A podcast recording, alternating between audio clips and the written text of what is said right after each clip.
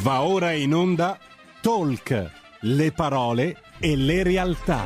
Sara Garino conduce Alto Mare. Le notizie, i protagonisti, i fatti, le opinioni, anche le vostre. E la linea va a Sara Garino. Grazie, grazie al nostro Federico, al timone della regia, bentrovati, bentrovati a voi tutti per una nuova puntata di Alto Mare su Radio Libertà, come o meglio dove potete seguirci? Sulla web tv www.radiolibertà.net, in DAB sul canale 252 del digitale terrestre, su smartphone o tablet utilizzando l'apposita applicazione e naturalmente su YouTube e Facebook di Radio Libertà. Federico, ricordiamo anche i numeri per poter partecipare. Certo Sara, potete telefonarci allo 02 6620 3529 o scriverci un WhatsApp al 346 642 7756 che Sara prontamente leggerà. Grazie, grazie mille Federico. Entriamo dunque nel vivo della diretta dal pubblico al privato, sicurezza, bene primario. Ne parleremo quest'oggi con Andrea Cecchini, segretario nazionale di Italia Celere, uno dei principali sindacati di polizia italiani. Ben trovato Andrea, grazie mille per essere con noi. Ciao Sara, grazie, grazie mille a voi. Ne parliamo con Claudio Verzola di AIS, Associazione Italiana Sicurezza Sussidiaria, l'associazione che compendia i datori di lavoro che si occupano di sicurezza privata e che il pubblico di Alto Mare già conosce. Ben trovato Claudio. Grazie Sara, buongiorno ai tuoi ospiti e a tutti i radioascoltatori. Grazie a te. Abbiamo poi con noi per la Lega l'onorevole Jacopo Morrone, già sottosegretario di Stato alla Giustizia. Ben trovato, onorevole. Buongiorno a tutti e grazie di questo invito e di questa tematica che ci tiene molto vicina a un argomento come quello della sicurezza. Assolutamente sì, proprio così, onorevole, grazie a lei per la partecipazione. Saluto e do il benvenuto sempre per la Lega anche al senatore Umberto Fusco, membro della Commissione Difesa. Senatore, buongiorno e benvenuto ad Alto Mare. Buongiorno, sono onorato dell'invito e un saluto a tutti. Grazie, grazie mille anche a lei, senatore. Dunque, entriamo subito nel vivo della diretta con i temi cogenti e bollenti che interessano per l'appunto il comparto sicurezza versante pubblico, cote privata, cominciamo dalla polizia, cominciamo da te. Andrea, quali sono le problematiche principali che affliggono il settore e quali le risposte non più procrastinabili che una buona politica, la politica di buon senso che da sempre per ora porta avanti la Lega, dovrebbe, deve essere pronta a fornire? Sì, grazie Sara. Saluto ovviamente eh, gli ascoltatori e ovviamente anche gli altri invitati no? Mm, per questa tematica che ritengo che sia ovviamente per il mio comparto fondamentale, eh, la sicurezza. La sicurezza è il rapporto poi a quello che è la politica, gli interventi della politica. In questi ultimi anni abbiamo subito un'escalation negativa eh, tutto, per tutto ciò che attiene alla materia di sicurezza. È uscito qualcosa di buono come lo strumento del taser che, che certamente utilizziamo e stiamo utilizzando un po' in tutte le questioni italiane con risultati che però preoccupano perché eh, da una parte se il risultato dell'utilizzo del taser è buono, dall'altra ci sono molte critiche da parte di parte della politica. Allora ci si chiede se veramente la sicurezza è un bene primario, no? Oggi si parla di sicurezza bene primario. Come si può, come ci si può dividere tra una fazione ed un'altra, tra un partito ed un altro, tra una parte e l'altra dell'Italia, quando il giusto è il giusto e lo sbagliato è sbagliato. Quando noi siamo in strada affrontiamo situazioni delle più, dalle, delle più disparate, eh, l'utilizzo di alcol e droga che porta conseguenze gravissime a livello anche penale per quanto riguarda la guida, eh, omicidi statali, eh, violazioni di tutti i tipi, ordine pubblico, eh, di tutto. E come ci si può dividere? Ecco la domanda che faccio alla politica che ci ascolta stamattina, come ci si può dividere di fronte a questi temi così importanti? Com'è possibile che ci siano addirittura dei politici che vadano che vanno appunto in alcune sedi istituzionali a parlare di utilizzo di cannabis e di sostanze anche leggere che però poi utilizzate alla guida diventano pericolosissime. Com'è possibile, chiedo io alla politica, che ci ascolta, ma anche quella che non ci ascolta in questo momento, spero che queste parole possano arrivare il più lontano possibile. Com'è possibile pensare ancora che ci possano essere queste divisioni? Taser sì, taser no. Il taser è uno strumento utilizzato eh, in, tutti, in molti paesi democratici con ottimi risultati. In Italia, secondo una parte della politica e non soltanto, il taser è pericoloso. È pericoloso, questo lo dicono loro, perché a noi salva la vita, salva la vita anche alla, alla persona armata con maceti, coltelli e salva la vita anche a terzi passanti voglio un piccolo, voglio fare un piccolo riassunto velocissimo su quello che è successo lo scorso anno a Roma Termini, un, un cittadino extracomunitario armato di macete fuori dalla stazione minacciava passanti e poliziotti. Un poliziotto giustamente eh, ha ritenuto opportuno, questa è la scelta che ha fatto lui operativamente parlando perché non ci sono regole di ingaggio, non ci sono protocolli operativi, quindi ovviamente dobbiamo certo. lasciare tutto a quella che è la buona volontà e il buon senso del poliziotto, che però poi condanniamo, attenzione. Allora il poliziotto ha deciso di sparare alle gambe, ferendo non mortalmente, ci mancherebbe, il cittadino extracomunitario. Che cosa è successo? Che il poliziotto è stato indagato per eh, abuso, se non sbaglio, eccesso colposo di legittima difesa. Ehm, qualche giorno fa il cittadino eh, che aveva offeso il, i poliziotti e i passanti ha distrutto un bar al centro di Roma perché pretendeva la colazione gratuita. Ora, tolto l'aspetto eh, cittadino extracomunitario o italiano, perché non cambia, chi commette reato non, non ha colori, non, è, non esiste razza, è indifferente, come chi commette azioni buone.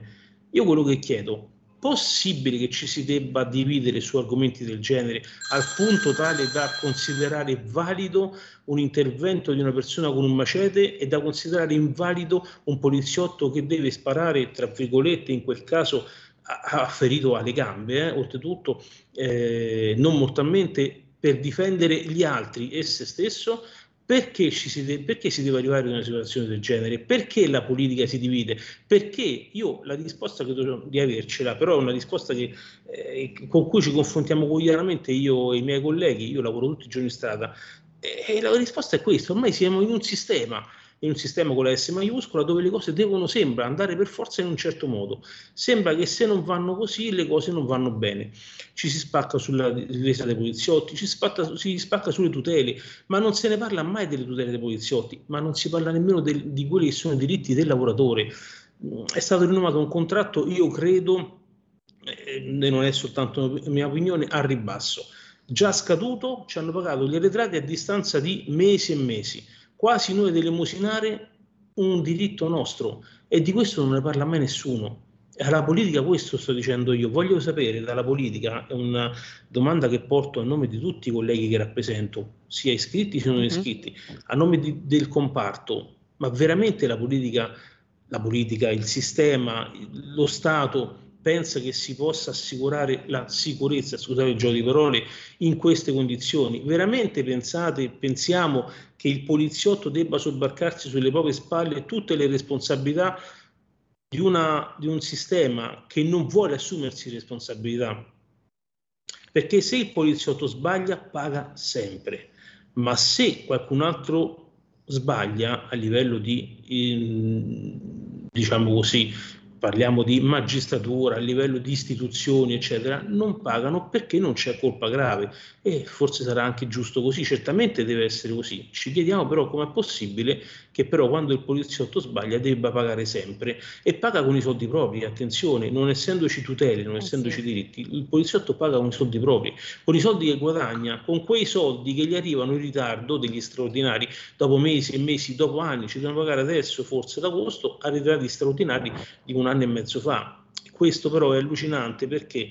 Perché noi con gli straordinari li abbiamo fatti sul campo lavorando tutti certo. i giorni e prendendoci le nostre responsabilità. A distanza di un anno e mezzo mi paghi ovviamente eh, il giusto, non metto in dubbio, però con un anno e mezzo di ritardo. È come se io dovessi decidere una situazione importante dopo un anno e mezzo, non ha senso, perché io decido in un secondo.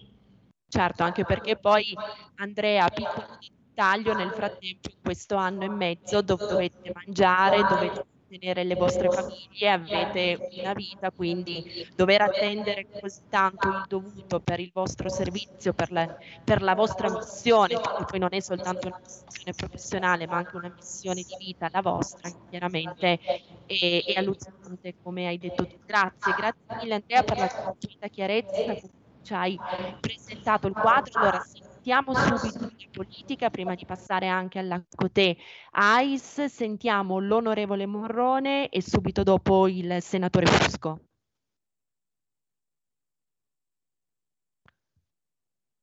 Onorevole Morrone, ci sente? Onorevole, eh, disattivi pure il microfono. Sì, vi sento. Perfetto. Okay. Prego. Beh, innanzitutto seguo l'intervento che mi ha preceduto. Eh, non tutta la politica fa ragionamenti di buon senso, mi viene da dire. Nel senso, noi in queste ore eh, ci stiamo battendo perché la politica si occupi di temi concreti, quelli soprattutto che interessano a nostro avviso agli italiani, che sono quelli delle tasse, delle imposte, del caro benzina piuttosto che il caro gas, eh, che, hanno, che, ci hanno colpito negli ultimi mesi, che ci hanno fatto vedere le bollette schizzare di 3, 4, 5 volte. Pensiamo a casa nostra, ma pensiamo anche nelle aziende. Invece c'è una parte della politica che mi viene da dire eh, contro ogni buon senso vorrebbe parlare di legalizzazione della cannabis eh, piuttosto che di cittadinanza facile, quello di Giuscole, o di altri temi su cui bisognerebbe discutere sicuramente più a lungo e non in questa fase, quando abbiamo una guerra molto vicino a noi, quando abbiamo una situazione economica preoccupante. E quindi ecco, per rispondere a Andrea Cecchini che mi ha, mi ha preceduto, dico la politica non è da confondere con che sia un'unica cosa, ci sono diverse sensibilità da partiti a partiti, da persona a persone, e mentre a mio avviso, e condivido eh, quello che ha detto precedentemente, quindi a quello che è stato fatto di buono, quindi noi come Lega ci siamo mossi dall'inizio per il taser, abbiamo fatto una battaglia che è durata per anni, per avere una sperimentazione, poi per avere una dotazione, poi nei comuni sopra i 100.000 abitanti, adesso negli altri comuni, addirittura io che mi sento di rappresentare per quanto posso e dare voce alla polizia penitenziaria ancora non, un corpo che ancora non ha visto eh, l'utilizzo, quindi eh, non è ancora finita questa, questa battaglia per cercare di portare una strumentazione non improntata nell'offendere, ma nel cercare di disincentivare quello che è il delinquente e andare avanti in quello che è la sua azione crimi- criminale, perché come si è detto prima, il caso di Roma lo ricordo, che con il macete che poteva veramente compiere quello che è una strage o ah. creare veramente danni. Quindi ecco, bisognerebbe vedere quelli che sono gli effetti positivi. Purtroppo una parte della politica non la pensa come noi, pensa che sia più utile parlare di temi, eh, secondo me, catastrofici, perché se parliamo di legalizzazione della cannabis e poi andiamo a vedere negli altri paesi dove questo processo è andato avanti e vediamo l'aumento eh, in maniera esponenziale di quelli che sono determinati reati, soprattutto nei più giovani, questa cosa mi fa preoccupare. Da padre di famiglia dico con buon senso che ci sono innanzitutto battaglie che andrebbero, progetti di legge che andrebbero fermati, cassati, per cercare di dare sicuramente più spazio, più tempo e più impegno da parte della politica su quello che è il tema sicurezza. E eh, il tema sicurezza che naturalmente è un argomento eh, caro, deve essere caro a quello che è lo Stato, perché ci sono dei corpi eh, cui ringraziamo ogni giorno per il lavoro che svolgono. Ringraziamo altrettanto per il ruolo che viene svolto da parte della sicurezza privata, che è quella che è il tema un po' più poi di oggi. E eh, ringraziamo perché sicuramente quando ci sono più occhi che vedono determinate situazioni e che in certo senso cercano di tenere in sicurezza quello che è eh, così, um, um, momenti particolari, soprattutto quando ci sono determinati tipi di eventi che richiedono sì eh, da parte dello Stato un impegno maggiore, ma che richiedono soprattutto da parte della sicurezza privata un impegno, quindi eh, un costo che purtroppo spesso e volentieri si debbono far carico quelli che sono i gestori, quelli che sono gli organizzatori, ma il risultato finale, che è quello che interessa a noi, è che ci si possa divertire o si possa vivere in pace senza aver timore. Io, fra l'altro, sono romagnolo, quindi conosco il problema dei grandi eventi eh, che devono essere una risorsa e non appunto un problema.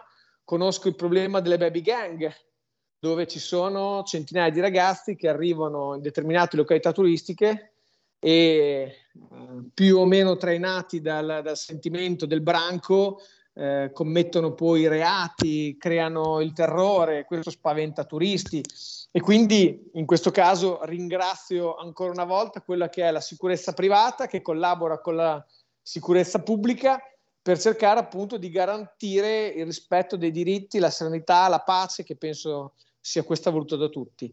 E certo. mi spiace come politica quando invece si impegnano eh, un Parlamento si impegnano le commissioni per parlare di temi, secondo me, appunto inutili in questa fase o inutili a prescindere, perché se parliamo di Iuscole, di cittadinanza facile, potremmo discutere ed esprimere ognuno quali siano le proprie idee e poi confrontarci.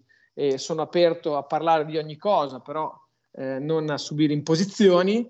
E quando invece parliamo di legalizzazione della cannabis, eh, a prescindere da quello che sia il pensiero purtroppo anche di tanti parlamentari che non più tardi di un anno fa hanno raccolto decine di firme appunto per la legalizzazione di questa sostanza stupefacente che danneggia, eh, danneggia i giovani, i meno giovani, poi soprattutto io sono preoccupato ai più giovani perché quando uno poi con più di 18 anni poi può fare certe scelte sicuramente in autonomia, eh, però sono più preoccupato questo va a colpire dei giovani che ancora hanno eh, devono, devono, formarsi e quindi vengono magari trattati in inganno da quella che è una criminalità organizzata. Ecco, conoscendo determinate esperienze, conoscendo quella che è la realtà, mi spiace se la politica si deve occupare di questo.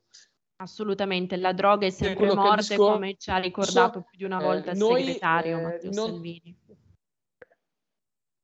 Esatto, noi non, e fra l'altro con Matteo Salvini, con cui avremo la nostra festa a Milano Marittima dal 29 al 2 di agosto, il 31 ci sarà Matteo Salvini e si parlerà proprio anche di questo, di un tema delicato come, come le droghe, come la droga legata appunto a, ai giovani, come legata alla delinquenza, all'aumento di reati, quindi sono temi sensibili. La cosa che però tengo a specificare è che ci sono determinati partiti, e questo la Lega ci mette la firma, su cui su determinati temi abbiamo le idee chiare, quindi sia la sicurezza, sia la sicurezza privata, sia la vicinanza alle forze dell'ordine, sia la difesa delle nostre forze dell'ordine, perché se uno Stato non uh, si impegna a preservare, a curare, a, così, a tutelare quelle che sono le forze dell'ordine, la sicurezza privata, è uno Stato che non ha dignità. Quindi questo è il primo, primo punto. E certo. sia determinati temi e no ad altri in maniera chiara. Purtroppo altri partiti che siedono in Parlamento non hanno le idee così chiare o ancora di più, o ancora peggio, hanno le idee chiare che vanno contrarie a quelle che sono. Quindi quando lei parlava di eccesso colposo di difesa, oppure le potrei dire per la polizia penitenziaria la cosiddetta minaccia del reato di tortura, che mette nell'angolo tanti agenti della polizia penitenziaria col timore, il terrore, la paura di poter intervenire, di poter poi naturalmente come in qualsiasi altro tipo del lavoro, dagli idraulici agli avvocati, alle forze dell'ordine, chi sbaglia, chi si fa prendere la mano, ma si parla di poche unità, eh, paga, ma non è che debba pagare l'immagine della sicurezza, l'immagine di che mette a rischio la propria incolumità per la sicurezza altrui.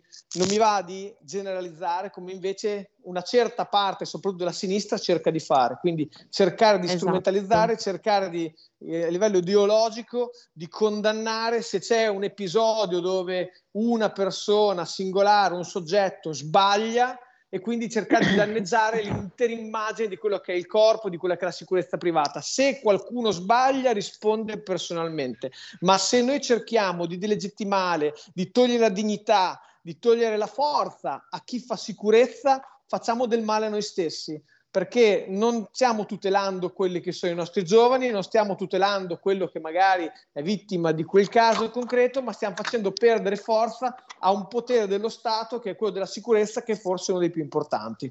Esatto, grazie, grazie onorevole per questo suo intervento. Le chiedo di rimanere ancora con noi qualche minuto perché naturalmente sentiremo anche Claudio Verzolla di AIS. Prima però sul, sui tanti temi che ha riproposto lei e che ha sollevato prima Andrea Cecchini, voglio sentire anche il senatore Umberto Fusco. Senatore, parliamo di sicurezza e con lei, dato il periodo, lo facciamo anche in una dimensione, se vogliamo, particolare. È stato ufficiale dell'esercito italiano, quindi quando parliamo di sicurezza naturalmente parliamo di temi che per lei, come per Andrea Cecchini dal punto di vista della professione barra missione sono particolarmente co- cogenti e lo facciamo anche in un periodo in cui la guerra che è scoppiata nel cuore dell'Europa mette in modo diverso, se vogliamo, su più fronti anche quello economico per noi in, in Italia in pericolo la sicurezza di noi tutti. Prego, senatore. Grazie, saluto di nuovo, condivido l'intervento di chi mi ha preceduto, soprattutto l'intervento delle mie eh, il sempre presente delle società civili e delle istituzioni. Se non c'è sicurezza non c'è Stato, perché la sicurezza è basilare sulla formazione di tutte le, eh, le varie attività e l'andamento dello Stato. E la Lega eh, fin dalla nascita del governo Conte, che eravamo presenti nel Movimento 5 Stelle e Lega, e, e c'era come ministro oh, degli interni Matteo Salvini, credo che c'è stata una grande attenzione e sempre a sostenere la sicurezza, specialmente delle forze dell'ordine e anche le forze dell'ordine private, che era il tema di questa mattina da trattare, sicurezza e, civile sicurezza eh, dello Stato. Io dico che le problematiche che specialmente in questi giorni, come diceva il collega, in Parlamento si sta occupando e meno male, grazie all'intervento ieri della Lega, si è cercato di rimandare un qualcosa di vergognoso. Bisogna pensare alla sicurezza, ma la sicurezza è un processo, non è un prodotto e credo che bisogna riprendere in mano e noi della Lega siamo presenti. Se dopo ci sono altri politici che pensano a quello che dicevo prima e non si pensa alla sicurezza, la sicurezza bisogna costruirla. Eh, c'è la sicurezza che si deve cominciare dalle scuole, perché è importante l'educazione esatto. civica. Bisogna cominciare lì e questo processo deve avvenire man mano, perché oggi siamo arrivati a un punto di non ritorno.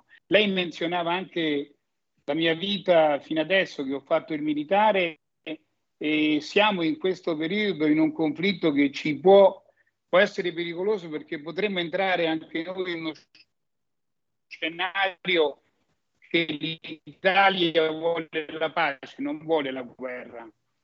Però è logico che anche qui questo è un problema di sicurezza diverso da quello che non abbiamo nel nostro paese. Devo dire che anche lì i nostri rappresentanti massimali delle forze armate fa, lavorano con grande attenzione e il tema sicurezza è sempre presente. Ho avuto modo di visitare eh, in zona eh, in Romania le truppe nostre che sono spiegate, devo dire che hanno sempre un certo rispetto, ma grandi lodi abbiamo avuto di rappresentanti del governo rumeno sul comportamento dei nostri militari. Perciò credo sotto quel lato oh, hanno dei sistemi di sicurezza veramente eh, all'avanguardia. Qui in Italia, come dicevo, cominciamo dalle scuole e cominciamo a parlare. Noi della Lega tutti i giorni, quotidianamente, cerchiamo di trattare il problema della sicurezza e stare vicino a chi fa sicurezza quello che ci esatto. diceva il, eh, il Grazie, delle senatore, forze Scusi solo se de, l'interrompo un secondo, siamo arrivati al blocco pubblicitario. 60 secondi di pausa e poi rientriamo per il prosieguo di alto mare. Stai ascoltando Radio Libertà, la tua voce libera, senza filtri né censure, la tua radio. Un nuovo modo per sostenere la tua radio. Visita radiolibertà.net. Ti basta un clic e potrai versare il tuo contributo volontario direttamente online. Potrai donare con ogni tipo di carta di credito, anche prepagata. Ti aspettiamo online su radiolibertà.net. Sostieni la tua radio con il tuo contributo volontario. Radio Libertà. La tua radio. Diamo voce alla nostra gente. Stai ascoltando Radio Libertà. La tua voce libera, senza filtri né censura. La tua radio.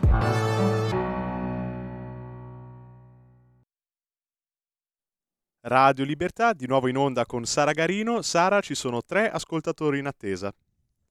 Grazie, grazie mille, bentrovati, grazie Federico e allora subito la parola al nostro pubblico in attesa. Sentiamo tutti e tre gli ascoltatori in batteria così che poi i nostri ospiti abbiano modo di ri- rispondere. Pronto? Sara? Sono Benvenuto. Mauro Bareggio. Benvenuto Mauro. riguarda- Ecco, mh, io sono abbastanza anziano, essendo del 55, per aver visto tutta la parabola di questo maledetto paese.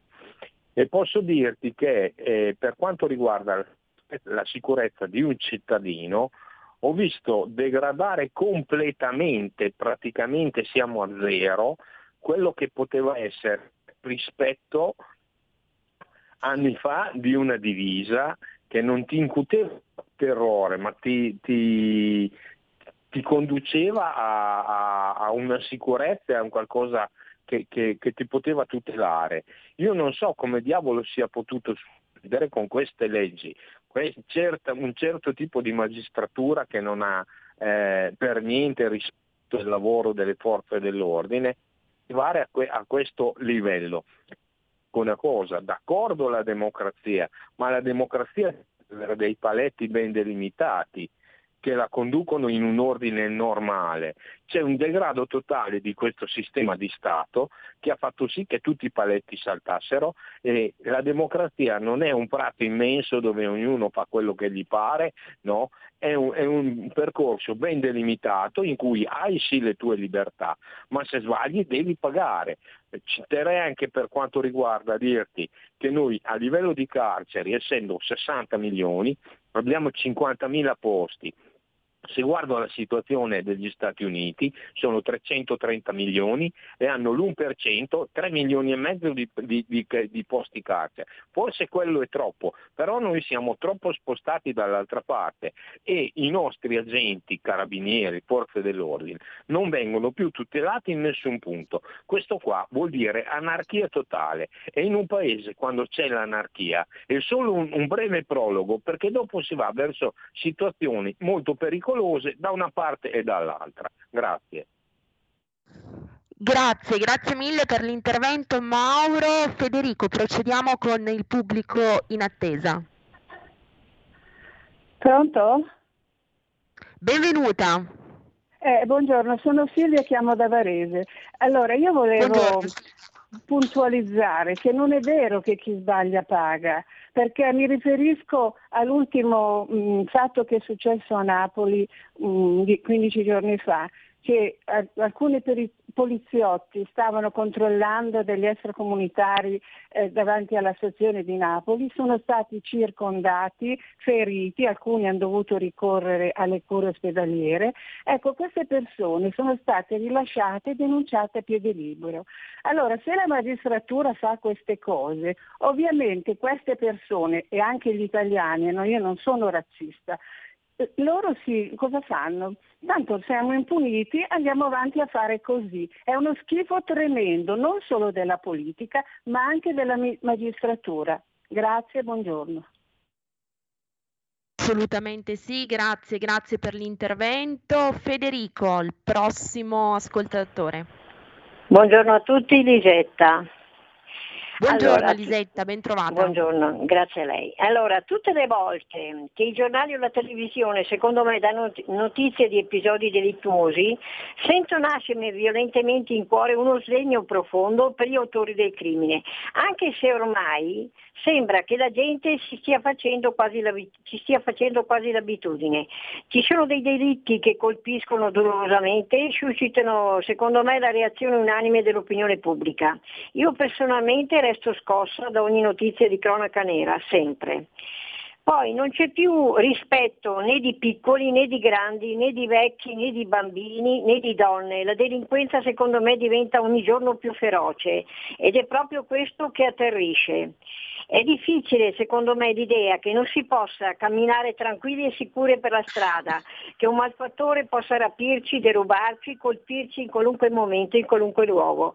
Si ha paura insomma, in parole povere, e si chiede che alla malavita e alla violenza si ponga un freno. Io non so dire in, in tutta sincerità cosa bisognerebbe fare, certamente però occorrerebbe combattere più duramente e decisamente la delinquenza. Forse sarebbe necessario eliminare la miseria, fermare la corsa all'arricchimento, vivere diversamente, distruggere le ingiustizie, educare meglio le nuove generazioni. Solo così io credo si possa mettere un freno alla delinquenza sempre più estesa e crudele del nostro tempo. Vi saluto tutti, arrivederci. Grazie, grazie mille anche a lei, Lisetta, chiaramente un programma impegnativo, serve chiaramente buonsenso, serve cognizione di causa, serve esserci, come ci ha spiegato poc'anzi Andrea Cecchini, come hanno testimoniato i due rappresentanti della Lega e come chiedo di fare anche adesso a Claudio Verzola come AIS. Abbiamo sentito la parte pubblica, ascoltiamo anche la parte privata di cui ha già anticipato qualcosa l'onor- l'onorevole Morrone. Eh, AIS eh, nell'ultimo periodo Claudio ha come dire, continuato chiaramente a presentare le proprie istanze e ha ricevuto ascolto, attenzione, sortendo risultati molto positivi giusto settimana scorsa in prefettura a Genova, a dimostrazione del fatto che quando si crede davvero nelle proprie battaglie e si vuole cercare davvero di fare le cose, le cose si possono fare. A te la parola, poi torno dal senatore Fusco per la chiusura del suo intervento che è stato interrotto dalla pausa pubblicitaria. Prego Claudio. Grazie Sara. Allora, la situazione della sicurezza privata italiana è eh, diciamo, molto grave. Eh, I tempi di risposta della politica eh, sono assolutamente non sufficienti a eh, garantire una continuità e un, diciamo, una, la fruizione dei servizi da parte ecco, della, della, committenza eh, commisurata a quelli che devono essere i livelli eh, che attualmente ci sono in Europa. Faccio un esempio piccolo eh, banale. Eh, da pochissimo tempo gli investigatori privati, noi rappresentiamo eh, agenzie autorizzate ai sensi del 134 del TUPS, quindi diciamo agenzie, società in possesso di una licenza di polizia, che somministrano personale autorizzato anch'esso, che sono uh, guardie giurate, sono addetti ai servizi di controllo, steward per le partite di calcio e investigatori privati. Questi ultimi hanno ottenuto finalmente un cartellino di riconoscimento dopo circa 20 anni di richieste al, al Ministero dell'Interno e eh, anche diciamo, eh, diatribe dal punto di vista legale perché noi come associazioni, diciamo, non soltanto AIS, ma diciamo, l'intero comparto ecco, ha richiesto questo cartellino per anni. Eh, passiamo poi al settore ecco, degli addetti ai servizi di controllo eh, quelli che volgarmente vengono detti buttafuori, quelli che sono stati regolarizzati grazie al decreto Maroni. Eh, sono delle figure professionali che eh, a causa della, delle regole diciamo, eh, per le restrizioni eh, a causa del Covid eh, sono stati tra i primi a fermarsi e tra gli ultimi a ripartire perché tutto il settore degli eventi ha subito questo, questo stop and go eh, che ha fatto sì che in tutti i, i mesi ecco, di, di, chiusura eh, nessuno eh, diciamo, della politica ha pensato bene di dare la possibilità eh, a queste figure di poter esercitare una, la, la, professione eh, cui loro diciamo, sono sono stati preparati attraverso corsi di formazione regionale, attraverso diciamo, inquadramenti all'interno delle società e un'autorizzazione prefettizia e eh, ad esempio per il mantenimento del, del, distanziamento sociale nei supermercati e in uh, altri esercizi eh, c'è stato un fiorire di uh, attività abusive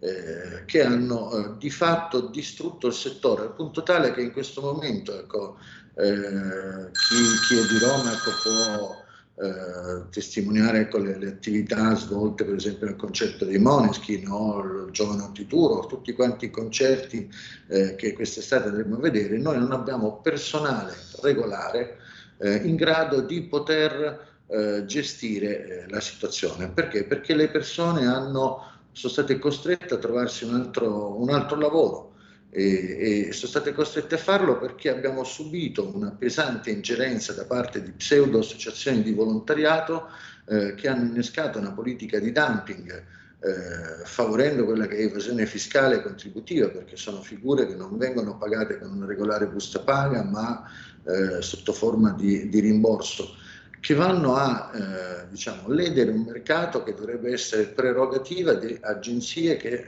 ricevono dallo Stato la possibilità di poter operare e che fanno anche importanti investimenti in quanto riguarda il settore della formazione, che si trovano in questo momento a dover operare a prezzi eh, che non consentono di, eh, di, pagare poi gli operatori con una paga dignitosa. Ecco, su questo noi chiediamo che eh, la politica intervenga intervenga anche in fretta. Abbiamo chiesto al sottosegretario Molteni qualche settimana fa eh, di, eh, di, intervenire sul discorso dell'abusivismo e sulla possibilità di operare all'interno della legalità da parte delle agenzie autorizzate dal TULPS. Quello che chiediamo sono eh, diciamo, il rispetto delle regole, che ci siano maggiori controlli per tutelare le nostre società, ma anche allo stesso tempo di riconoscere, di avere il coraggio di riconoscere fasce di mercato che in questo momento sono in mano all'abusivismo. Vedasi il ruolo del bodyguard. Eh, tutti quanti vediamo tutti i giorni eh, persone grandi, grosse, muscolose che eh, scortano calciatori, soubrette, cantanti e quant'altro, sappiate tutti che questo personale è completamente abusivo.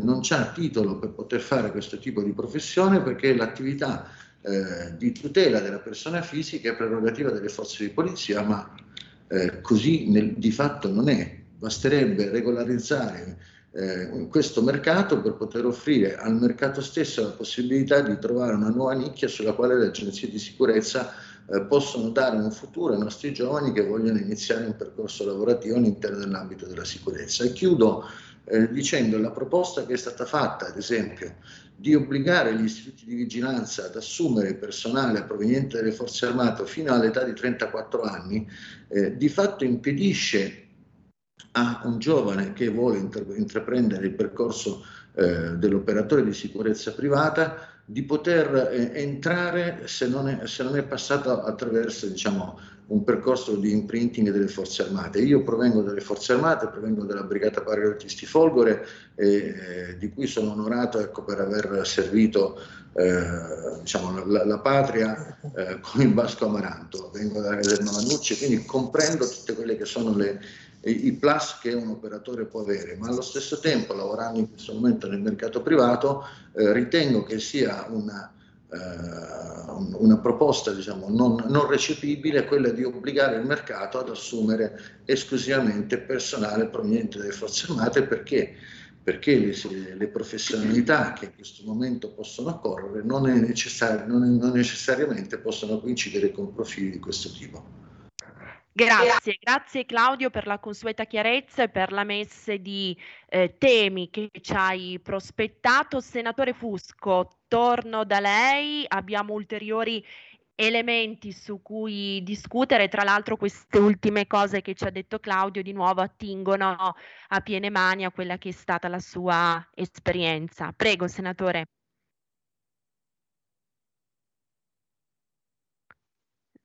Senatore Fusco, non la sentiamo. Assolutamente. Mi sente? Adesso sì.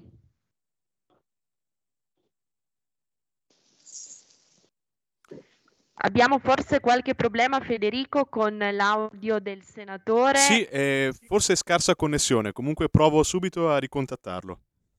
Grazie, grazie mille Federico. Allora, nel frattempo, onorevole Morrone aveva già uh, compendiato nel suo intervento introduttivo la parte relativa alla sicurezza privata a fronte delle ulteriori argomentazioni che ci ha fornito AIS, che cosa può aggiungere e quale pensa che sarà prossimamente anche la posizione della Lega rispetto a questi temi così importanti che richiedono risposte non più procrastinabili.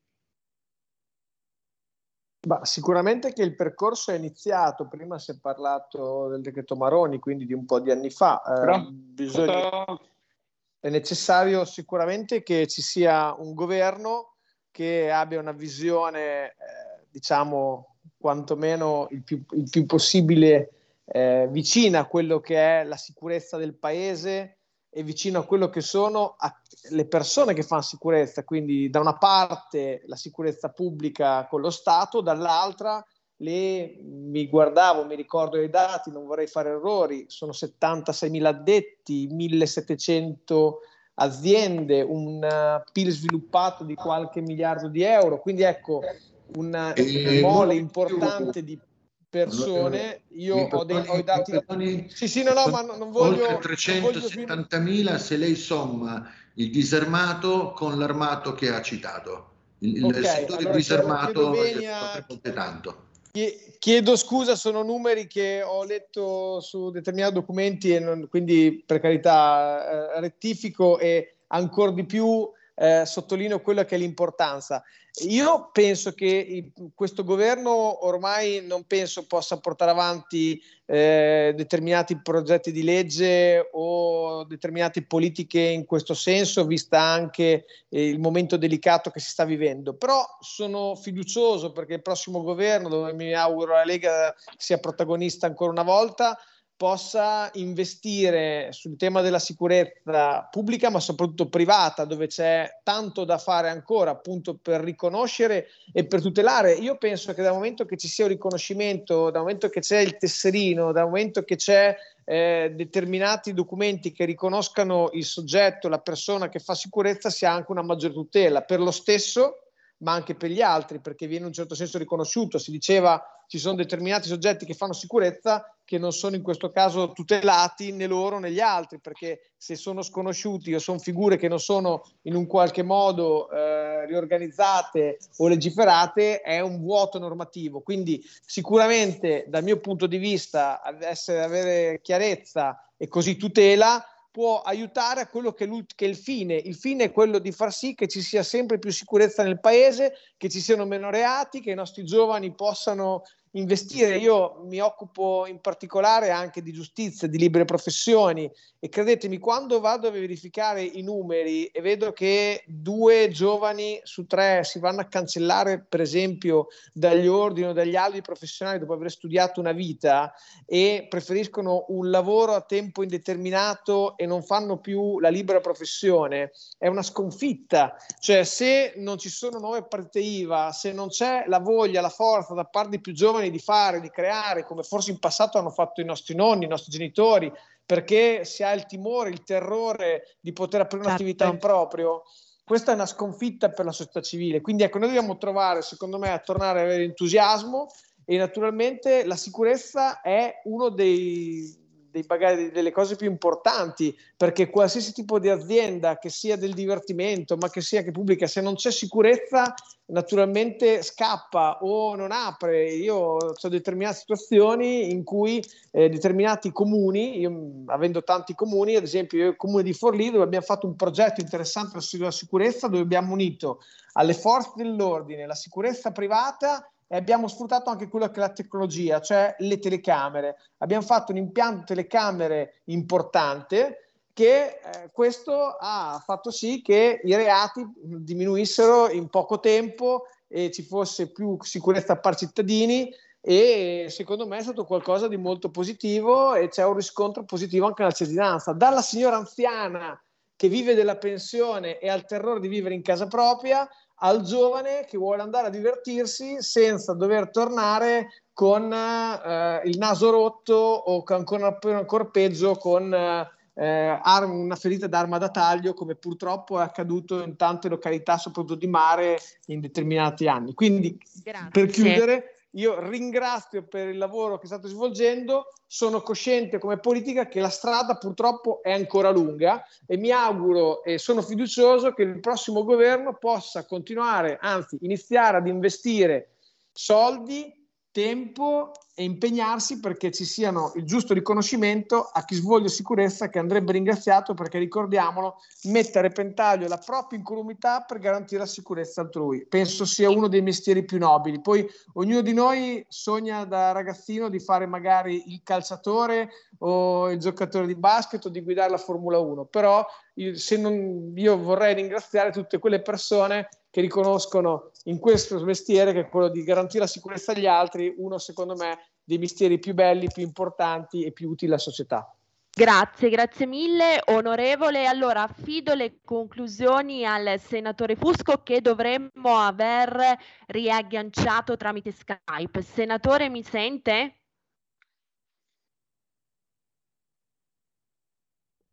Eh, Federico... Senatore si, si, è ricollegato in questo momento, Sara. Sì, adesso la sento. Eccola, senatore, affido a lei. sì, sì.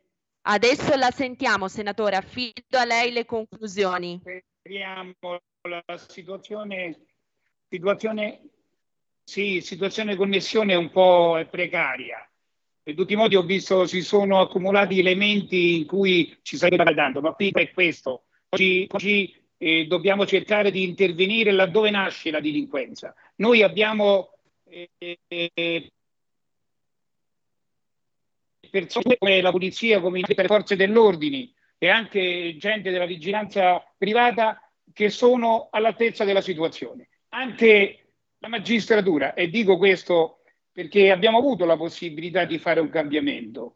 La Lega si è adoperata a un referendum e sapete tutti, sappiamo tutti com'è andata.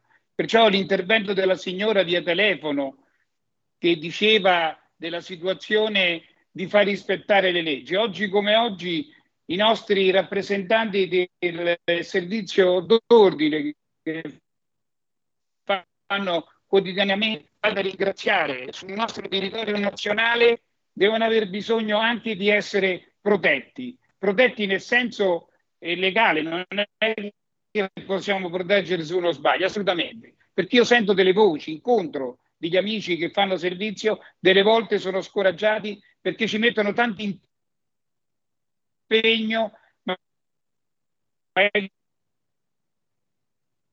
giorno dopo, dopo pochi minuti, se lo vedono stilare a fianco. E questo non è giusto. Credo che dobbiamo Grazie, grazie senatore. Purtroppo abbiamo, dobbiamo purtroppo fare in modo de... di far rispettare le leggi e laddove Purtroppo, senatore, abbiamo delle forti difficoltà con il suo audio, la sentiamo molto claudicante, una parola sì e, e tre no, oggi il collegamento non ci ha proprio aiutato. Allora, eh, in chiusura abbiamo ancora un paio di minuti sull'onda di quello che comunque ci ha prospettato il senatore, prima l'onorevole Morrone. Andrea, chiudi, chiudi tu. Sì, Sara, io eh, vorrei ricollegarmi velocemente a, alle telefone di prima degli ascoltatori. Mi sono segnato a volo quattro cosette, ma velocissimamente, perché poi alla fine quello che dice il popolo è, è poi il sentore più importante della situazione reale del paese. E allora io mi sono segnato queste quattro cose dall'ultimo intervento della signora, no, che parlava della giustizia. Io ho segnato queste quattro cosette, giustizia privata, no? sfiducia nella giustizia, pubblica sicurezza e poi l'apparenza perché oggi sta succedendo che il popolo, siccome molta gente comincia ad avere una sfiducia nella sicurezza e nella giustizia, possa rischiare di farsi giustizia da soli. Ecco la giustizia privata che è diversa dalla sicurezza privata, è cosa ben diverso. Poi, e questa è la realtà, il rischio è che ci sia una giustizia privata, la realtà è che c'è una sfiducia nella sicurezza e nella giustizia, molta gente non denuncia più, molta gente è sfiduciata al punto che non va più a denunciare perché tanto comunque eh, sappiamo come finisce. Poi però c'è la necessità della pubblica sicurezza, ecco la necessità. Quando arrivano 20-30 denunce per lo stesso reato da parte di una stessa persona e bisogna intervenire e la pubblica sicurezza lo fa, il problema è che devono intervenire anche altri organi dello Stato affinché questo lavoro possa essere supportato per poter arrivare al risultato necessario. E fondamentale che è quello di mettere in sicurezza chi soffre, perché c'è chi soffre per l'insicurezza e c'è chi invece purtroppo eh, sfrutta questa insicurezza il, il, punto più importante secondo me è l'ultimo ed è la crisi ed è l'apparenza dello Stato sulla sicurezza. Oggi noi, se giriamo sui social, sui giornali, dovunque andiamo, vediamo sempre, vediamo la maggior parte delle volte poliziotti bravi, applauditi perché recuperano un cane da mezzo alla strada, aiutano la persona anziana che sta sola, eh, salvano un oggettino, un, un giochetto di un bambino, tutte cose giuste anche quelle fanno parte del nostro lavoro, perché la funzione sociale è fondamentale, però non è la primaria, non è l'unica, scusate, non è l'unica. E in questo momento noi serviamo più ad apparire che veramente a servire il popolo per quello che noi siamo professionalmente chiamati, professionalmente formati e professionalmente dobbiamo servire questo Stato perché noi siamo servitori e non servi. Ciò significa Grazie, che se siamo servitori dobbiamo dare il nostro meglio sempre ed essere supportati. Sara, ci siamo purtroppo, siamo in chiusura. Dello Stato di questo momento. Grazie, grazie Andrea, grazie davvero per la tua sempre consueta chiarezza e per eh, soprattutto la testimonianza che ci porti ogni volta che partecipi qui su Radio Libertà. Grazie, grazie davvero e un grazie da parte di tutti noi a tutti gli uomini e le donne che come giustamente hai sottolineato tu, giorno e notte servono lo Stato in divisa e tutelano la sicurezza e l'incolumità di noi tutti. Grazie ad Andrea Cecchini, segretario nazionale di Italia Celere, grazie a Claudio Verzola di AIS, Associazione Italiana Sicurezza Sussidiaria, per l'ennesima testimonianza che ci ha portato quest'oggi, grazie anche all'onorevole Jacopo Morrone della Lega e al senatore Umberto Fusco, naturalmente sempre della Lega. Grazie a Federico al timone della regia, non cambiate frequenza anche se siamo in DAB perché i programmi di Radio Libertà continuano. Alla prossima puntata. Avete ascoltato Alto Mare.